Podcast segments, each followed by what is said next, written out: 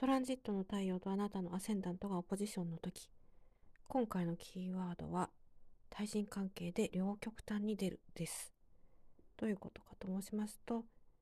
対人関係すごいいいこともありますしそうでない場合はかなりこう対立関係に、ね、なってしまうかもしれなくてそれはこのトランジットだけではなくていろんなねトランジットも見ていかないといけないんで何とも断言はできないんですけれど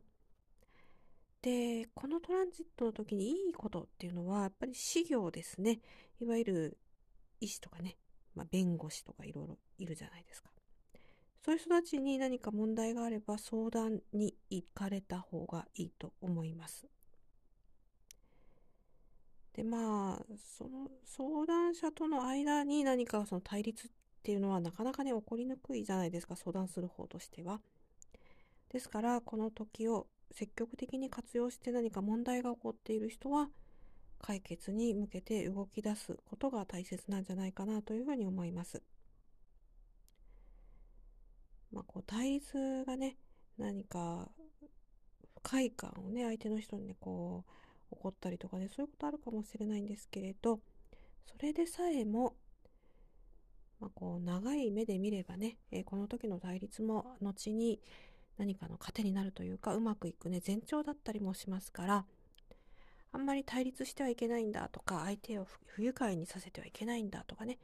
そういうふうに思い込まずにあそうかこのトランジット来てる日だからあなんかこう相手の人がねなんかこうちょっと顔をしかめちゃったなとか、そんな程度で思っていただいて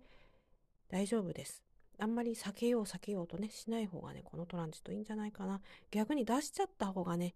いいんじゃないかなというふうに思います。なんか、やっぱりあなたがいくらね、気を使って相手のことを考えて何かお話ししたとしても、それでさえも嫌だという人はね、世の中絶対に一定数いますから、まああんまり考えてもしょうがないので、そこから何か